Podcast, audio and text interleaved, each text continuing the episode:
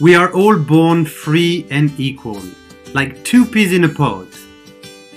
But the reality is often very different. Not only because each of us brings our own individuality to this pod we live in, but also because of the reality of the system by which too many people are affected. As Diverse as Two Peas in a Podcast is a platform to explore those differences and how diversity, equity, inclusion, and belonging affects each and every one of us. Each episode tackles the challenges and struggles of being true to ourselves and aims at designing actions to become more equitable and inclusive in everything we do. I'm Julian, and I'm the host of As Diverse as Two Peas in a Pod.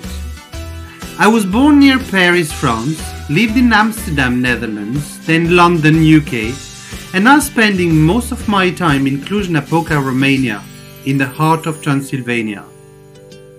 35 years ago, after my parents divorced, my mother met my stepfather.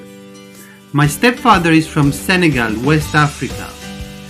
So from a very young age, I always had two cultures at home. I also have an aunt who is part of the LGBTQ community. And another aunt suffered from mental health issues, leading unfortunately to her taking her own life. When I lived in London, I was lucky to share a home with people from India, Colombia, Scotland, Czech Republic, and probably many more that I escape my mind right now. I now live in Romania with my wife, who is born here, and my two daughters. But even though I probably consider myself lucky to have experienced so much diversity, I still am a white straight male and cannot fully comprehend everything that surrounds me. I still ask myself numerous questions on the impact I can have, but also whether I am doing the right things and even more.